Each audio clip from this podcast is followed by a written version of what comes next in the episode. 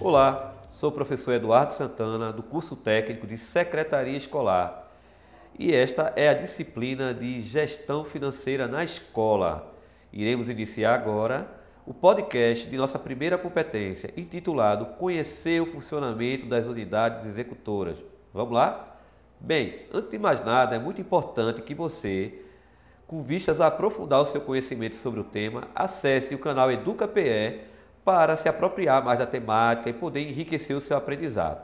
Bem, neste, eh, nesta competência você irá entender como se dá a criação e o funcionamento de uma UX, quais as suas atribuições e a importância da participação da comunidade escolar na sua constituição e fiscalização dos seus atos.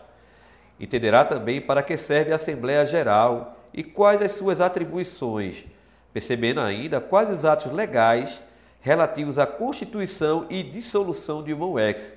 Poderá também saber a função de cada colegiado dentro da UEX e suas atribuições, percebendo assim a sua importância para o processo da gestão democrática e transparente dos recursos financeiros destinados ao funcionamento das unidades de ensino. É isso aí.